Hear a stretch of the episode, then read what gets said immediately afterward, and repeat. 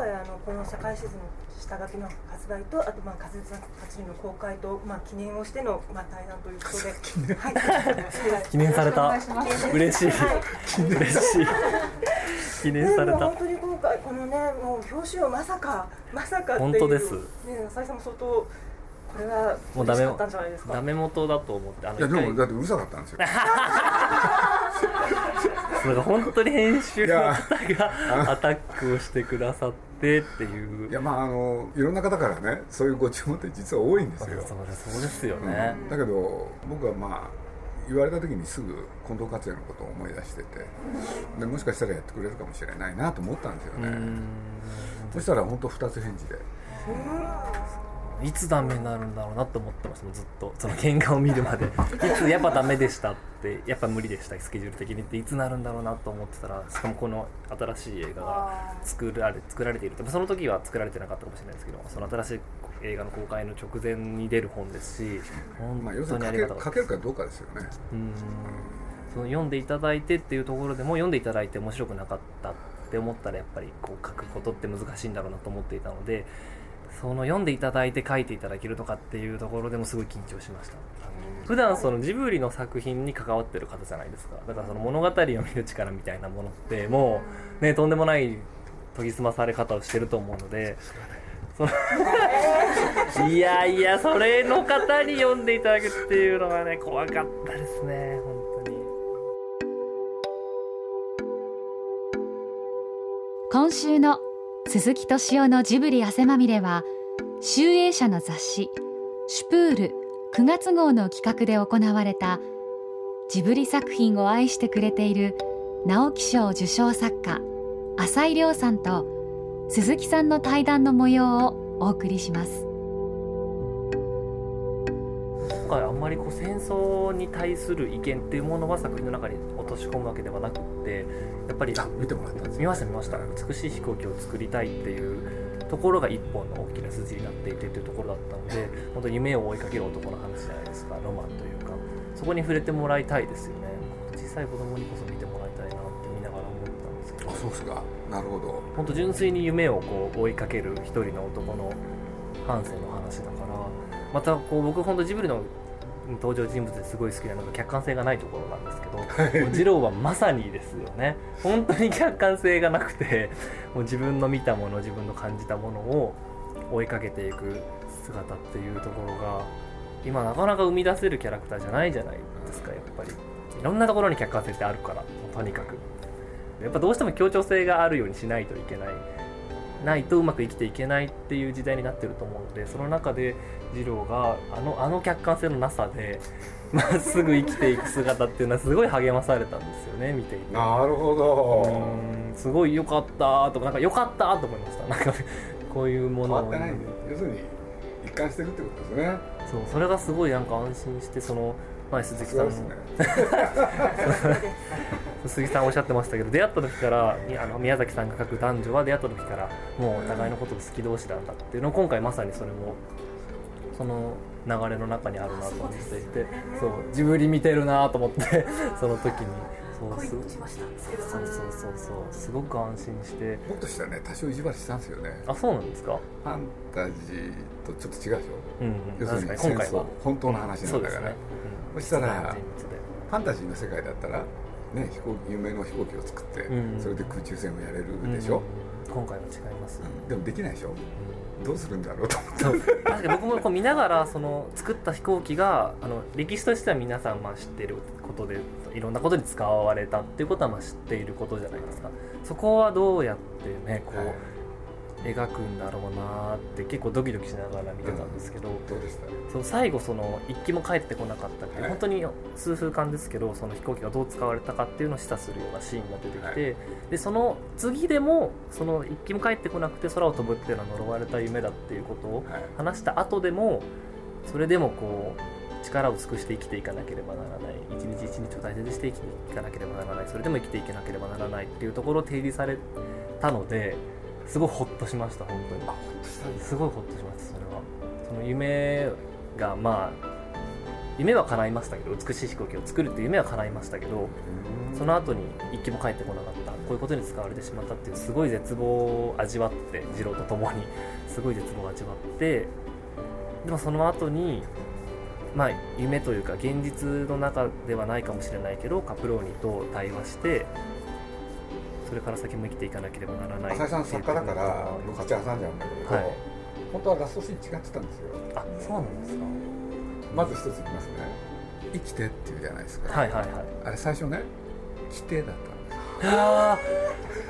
ー超怖い話だこれ。そうだったんだ。えー、もう一文字変わるだけで一文字なくなるいいネタだけ全然違う本当に。いい入れたんですよ来てだったんだ。でねすごい鳥肌立ったんですけど。君は生きねばならんはなかった。そうだったんだ。最初の案はねもう本当ちょっとしたセリフであこんなことできるんだって僕はそれを見ちゃったんだけれどとにかく3人とも死んでるんですよ。でも確かに一番そうやって聞くと一番最後のワインでも飲もうかっていうシーンもそっちに誘われていくっていう終わり方に見えますよね。だからカプローニとジローは煉獄にいるんですよ。で彼女はもう被害へ行ってる。これでジローを呼びに来たっていう。でその前にね美味しいワインがあるから飲んでいかないか。その後でもいいだろうって話だったの。へえそうなってたらどう思います？そうなってたら今僕そうなってたらか。僕ね。そうなってたら結構ショックだな確かに。それも夢を夢をついえた後の肯定的な部分っていうものを僕は割とこう安心してというか期待を持って受け入れたところがあったので僕悩んでんですよ。そうだった。悩んでんですよ。えそれは本当夢がついえてしまった後をどう扱うかっていうことに対して悩んでるっていうことです。どこかでエンドってつけられないじゃないですか実際は。でも本とか映画ってどっかでエンドってつけなきゃいけないから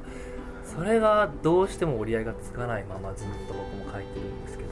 映画を作る人もそうなのかなって思いましたね。特に今回は。映画なんか特にね2時間足らずで終わっちゃうんだもんね。綺麗にこう終えなければいけない。人の人生。でも実際の人生は続いていくわけだから。そうなんですよねでうん今回特に。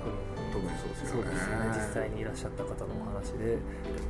その後にあのゼロ戦が使われたかっていうのはもう日本の国民だったらみんな知っていることだしそうすごい見ててとあの初めてその海軍からすごい無理なこう難題を押し付けられた飛行機が初めて綺麗に飛んだ時に次郎だけが嬉しくなさそうであそことかもなんかその先をね知ってる人が見てるともううーんってなりますよね。あ嬉しくなさそうな顔してる一人だけと思って。何考えてたんですかね。そういろんなシーンが後になって思い起こされてきてで人に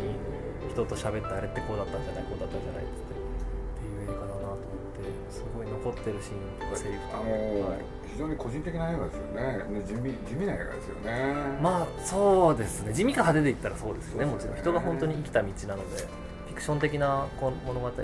の女性との直子との出会いだったりとかっていうのはあるかもしれないけど基本的には全部やったんですよ。もう本当にそんな気がしました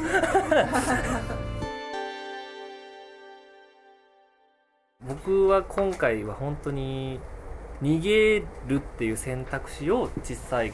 子とかにあの発想として与えられるような話をすごい書きたいなと思っていたのでまさにその夢がついえた後にまた夢を見られるようなことが起きるかもしれない。その可能性はあるっていう話をすごく書きたかったのでとにかく別の生きる場所が変わっても今までと同じように生きることができる可能性はあるっていう話を書きたかったんですよね。でもその中でそういう可能性がないまさに来ての話につながると思うんですけどそうじゃないことももちろんあるわけでそこもちゃんと書きたかったっていうのがあって今回いじめる人が出てくるんですけどそのいじめる人が最後まで変わらないんですよね。約束するんですけどこれを達成したらいじめをやめてくれっていうふうに約束をするんですけどそれは約束は達成されるんだけどもいじめっ子は一切変わらないっていうシーンが出てきてもうそれは絶対に書きたくって。なんか本当に100%こうハッピーエンドというかこういうことが起きてこういうことが起きて辛いけどでも大丈夫だよっていうことも言えないなと思ってそれは無責任だなと思ってそれはすごい来てと生きてで悩んでる話にすごい似てるかもしれないんですけど僕もそれは言えないんじゃないかなと思ってでも100%その可能性がないっていうことも言えないしそんなこと言っちゃったらねもう大変悲しいだけの話になってしまうのでそれもできないなと思ってで何を込められるだろうと思ったらやっぱり変わらない人も当然いるけど何してももう変わらない人だっている。その人にいつまでも変わってほしいって願いを込めててもそれの時間ってすごく辛い無駄な時間になってしまうなっていうことをすごい思うのでだったら自分の生きる場所を変えてもう一回何て言うんですかね自分が生きる場所を変えて変えると自分の人生が変わるかもしれないので絶対に変わるとは書けないなと思って変わらない人もいて変わるかもしれない自分もいるっていうところを書きたかったんですよね。小説もすごいとこ生きてるんですね でその点で言うと来ての話はものすごくなんか他人事とは思えないというか、そうやっぱりうんそう無責任に「大丈夫だよ」これから生きて希望があるよ。とも言えないよなって思うんですよね。今回もある意味夢がついえた後の子供たちのシーンが最後に出てくるので結局バラバラになってしまう。みんなで一つになりたいと思っていろんなことを計画するけど、まあ、叶わないわけなので夢がついえた後にどういうメッセージを与えられるのかなと思ったら変わるこれからまた新しい希望が生まれるかもしれないっていう希望しか僕は書けないのかなと思って、うん、でもその希望だけでも書けたらいいなと思って書いていたので今規定の話を聞くとすごいうーんそうだよなーって思います。絵なしの希望を差し出したみたいな感じなんです。何時代かな僕前も話したかもしれないけれど、はい、ハリウッドっていうところがねちょうど「スター・ウォーズ」の頃もうだから随分前なんだけれど、うん、要するにそれまで作ってきた映画とあの「スター・ウォーズ」のあたりでね、うん、ハリウッドが一変するんですよね、うん、それは何かっつったらねまあそれまで ハリウッドって映画を何をテーマに作ってきたか。みんなラブでしょ、うん、雑に言えば。要するに歴史劇であろうが、えー、ギャング映画であろうが西部劇であろうが、まあ、全てテーマはラブ、うん、そうすると今の話でねあの生きるって言葉が出てきてると思うんですけれど、うん、そういうのって関係なかったんですよね、愛するか愛さないかなんですよ。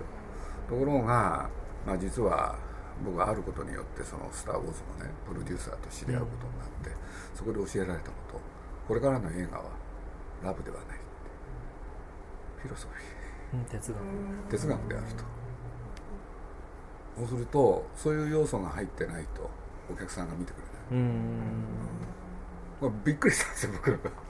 そうだからその話僕前も若干伺ってその話すごい好きなんですよね。その変わっていくんですよね。その根底にあるものが。どんどんどんどん。その要素が入ってないものはお客さん見てくれない。要するにヒット映画にならないってことですよね。でそういうことがなきゃ「スター・ウォーズ」は要するにダース・ベイダーがお父さんなんてね。そんな要素は入ってこないんだそこがあの映画の一番の違い。でそれ以降の映画見てると確かに、まあそれだけじゃないんだけれどまさに宮崎駿なんかそうでしょ？そうですね。本当にこうなんかメタファーみたいなものがあってみんなが考えるっていうことですよね。そうするとねその先は一体どうなっていくんだろうっていうのが、だから浅井さんのね前回の何者なんか見てても明らかにそうだしね。うん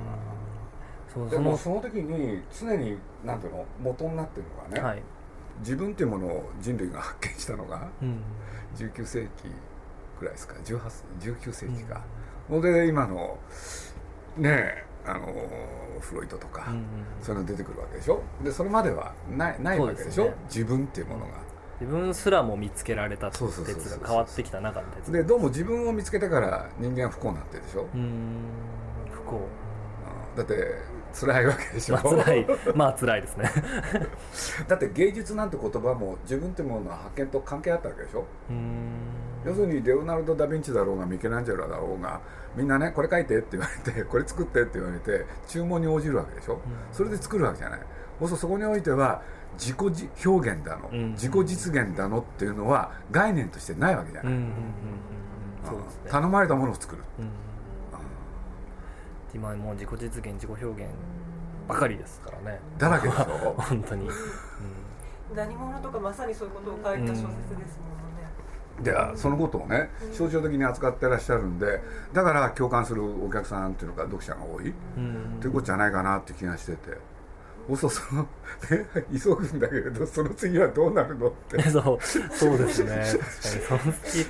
どうなっちゃうんだその前もその霧島関係でお話をしてくださった時に、うん、その青春っていうものも見つけられたものであるから発見なんだろう。そうその若きベルテルの悩みあたりでその若い人が悩むっていうことが尊いっていうのはもう後から価値をつけられたものであってもともとあったものではないからいつかその青春っていうものに関してはまた別のものが取って変わるだろうってお話をされていたのがすごく頭に残っていて。青春時代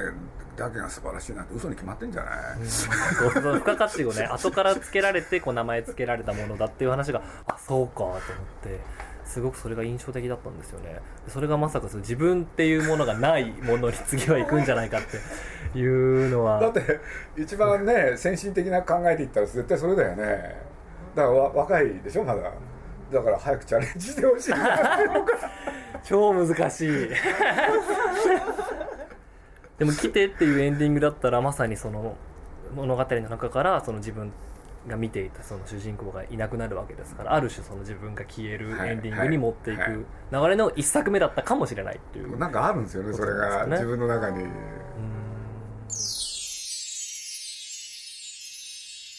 客観視されてることが目に見えるようになりましたからね。本当に。そうだよね。それがすごい大きいだって流行なんだもん、うん。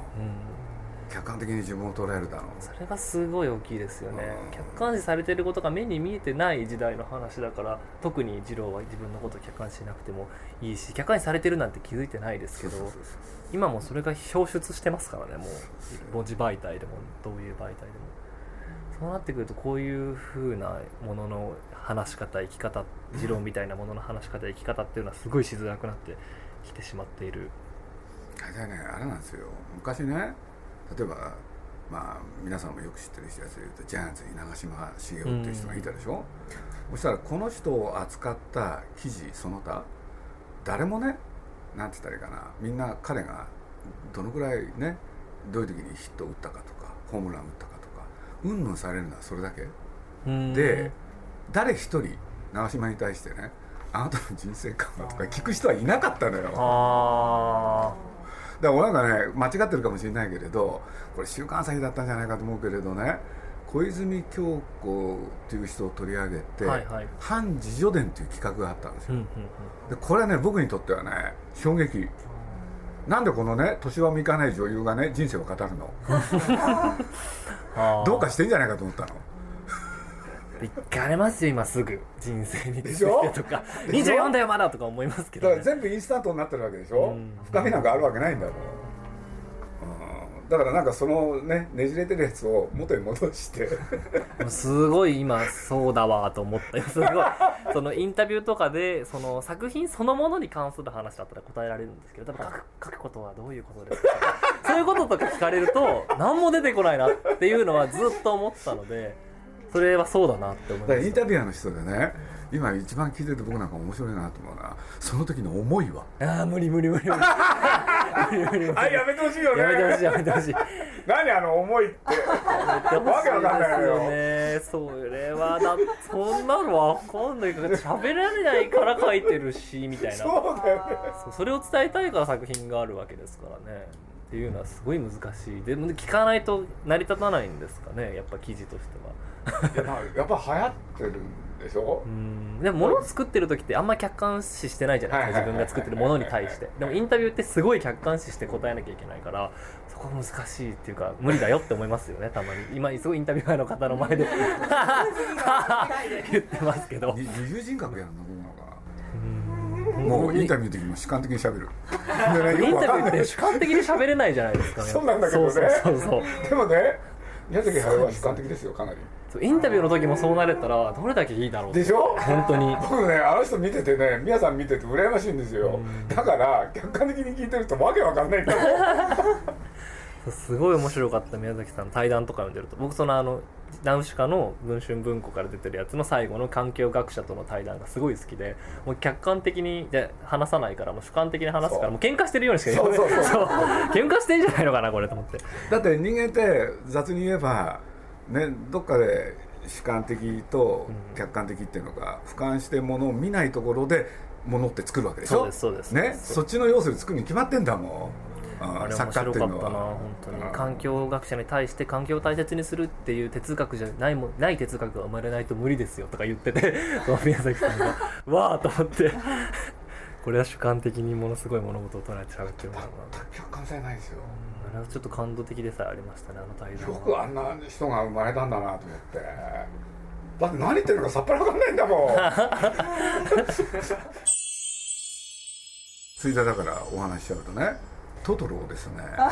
もう何枚書いたか分かんない。ああでこれはねお墨付きをもらってるわけ。で誰か絵描きいっぱいいるわけだから ねみんな描けるはずだと思ってるわけよ、うんうん。特にアニメーションなんてまあ一人の人間の描いたもの、まあ考えたものをみんなで寄ってたかってやるわけでしょ、うんうんそしたら全員が宮崎駿になるってのが条件なの。ところが誰も描けないんですよこれ。はあ。絵描きっていや自分が出るんですよやっそう自分が邪魔するの。うん。なんで描けるの？自分いないからなのよ。絶対自分出ますよその絵描きを志すような人は当然。やっぱりそこは。これで僕はね見よう見まねでね初めて見たんだけれど筆の世界ってあるでしょ書道、そうあちらはあのね有名な人の書をまあ模写をするっていうんで、それ立派な大事なね勉強なんですよね、うん。あれ臨書っていうんですよね。そうですると実はその書道に限らず絵だってありとあらゆるものが模写からスタートでしょ、うん。それこそ三島由紀夫がねそう小説の世界でも割とそう。僕あの人のね最あの言った創作とは何か模倣の頂点であるっていうでまあどっかで自分が出てきてその人のものがそうなん入り込む。ですよいやそれもねこれもね全部自分ってことなんですよ。うんそうですよね。だから僕ずっとね若い時からそれね それに直面したこともあってそういう問題に。それずっとどっかに引っかかってるんですよね。自分とは何かって。私は今この会社で勤めもしていてでクリエイターとしても作家としても。クリエイターとしてもね。そのなのでななんでしょうね。そのなんかこう自我のバランス自意識のバランスとかそうああなんか僕二つあ僕は二つありますね。二重人格二重人格もうインタビューの時も作家でやったらっていうのは。もうインタビューの時会社員になっちゃうんですよね割ねと。そうだよねだからそうそう。そうそっちも会社員辞めてもう完全に分けたらって。そうなんですよ。でも宮崎監督はそこが自分のまま喋れるんですねクリエイターのまま。そう難しいなそうやって考えだから堀越二郎を見てるとすごい羨ましいなと思って本当に。うん僕だったら飛行機飛んだらすごいいろんな人に気を使って超笑顔に笑います。あんなねブスッとした顔でねこうなんか別のところとか見れないですねそう飛行機見てないんですよね飛行機飛んだ時にね堀越二郎はね。僕はそう追いますよちゃんと追って。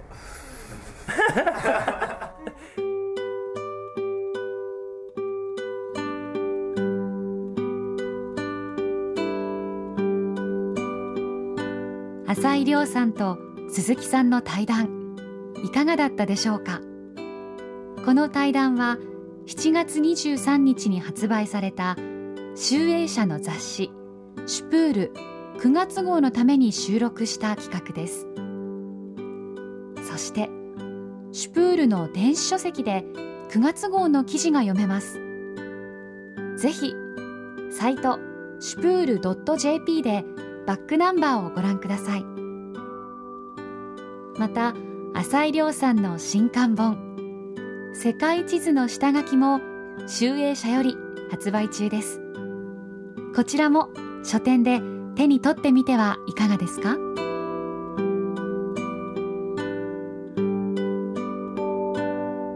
鈴木敏夫のジブリ汗まみれ。この番組はウォルト・ディズニー・スタジオ・ジャパン。町のホットステーションローソン。アサヒ飲料。日清製粉グループ。立ち止まらない保険。MS&AD 三井住友海上。au の提供でお送りしました。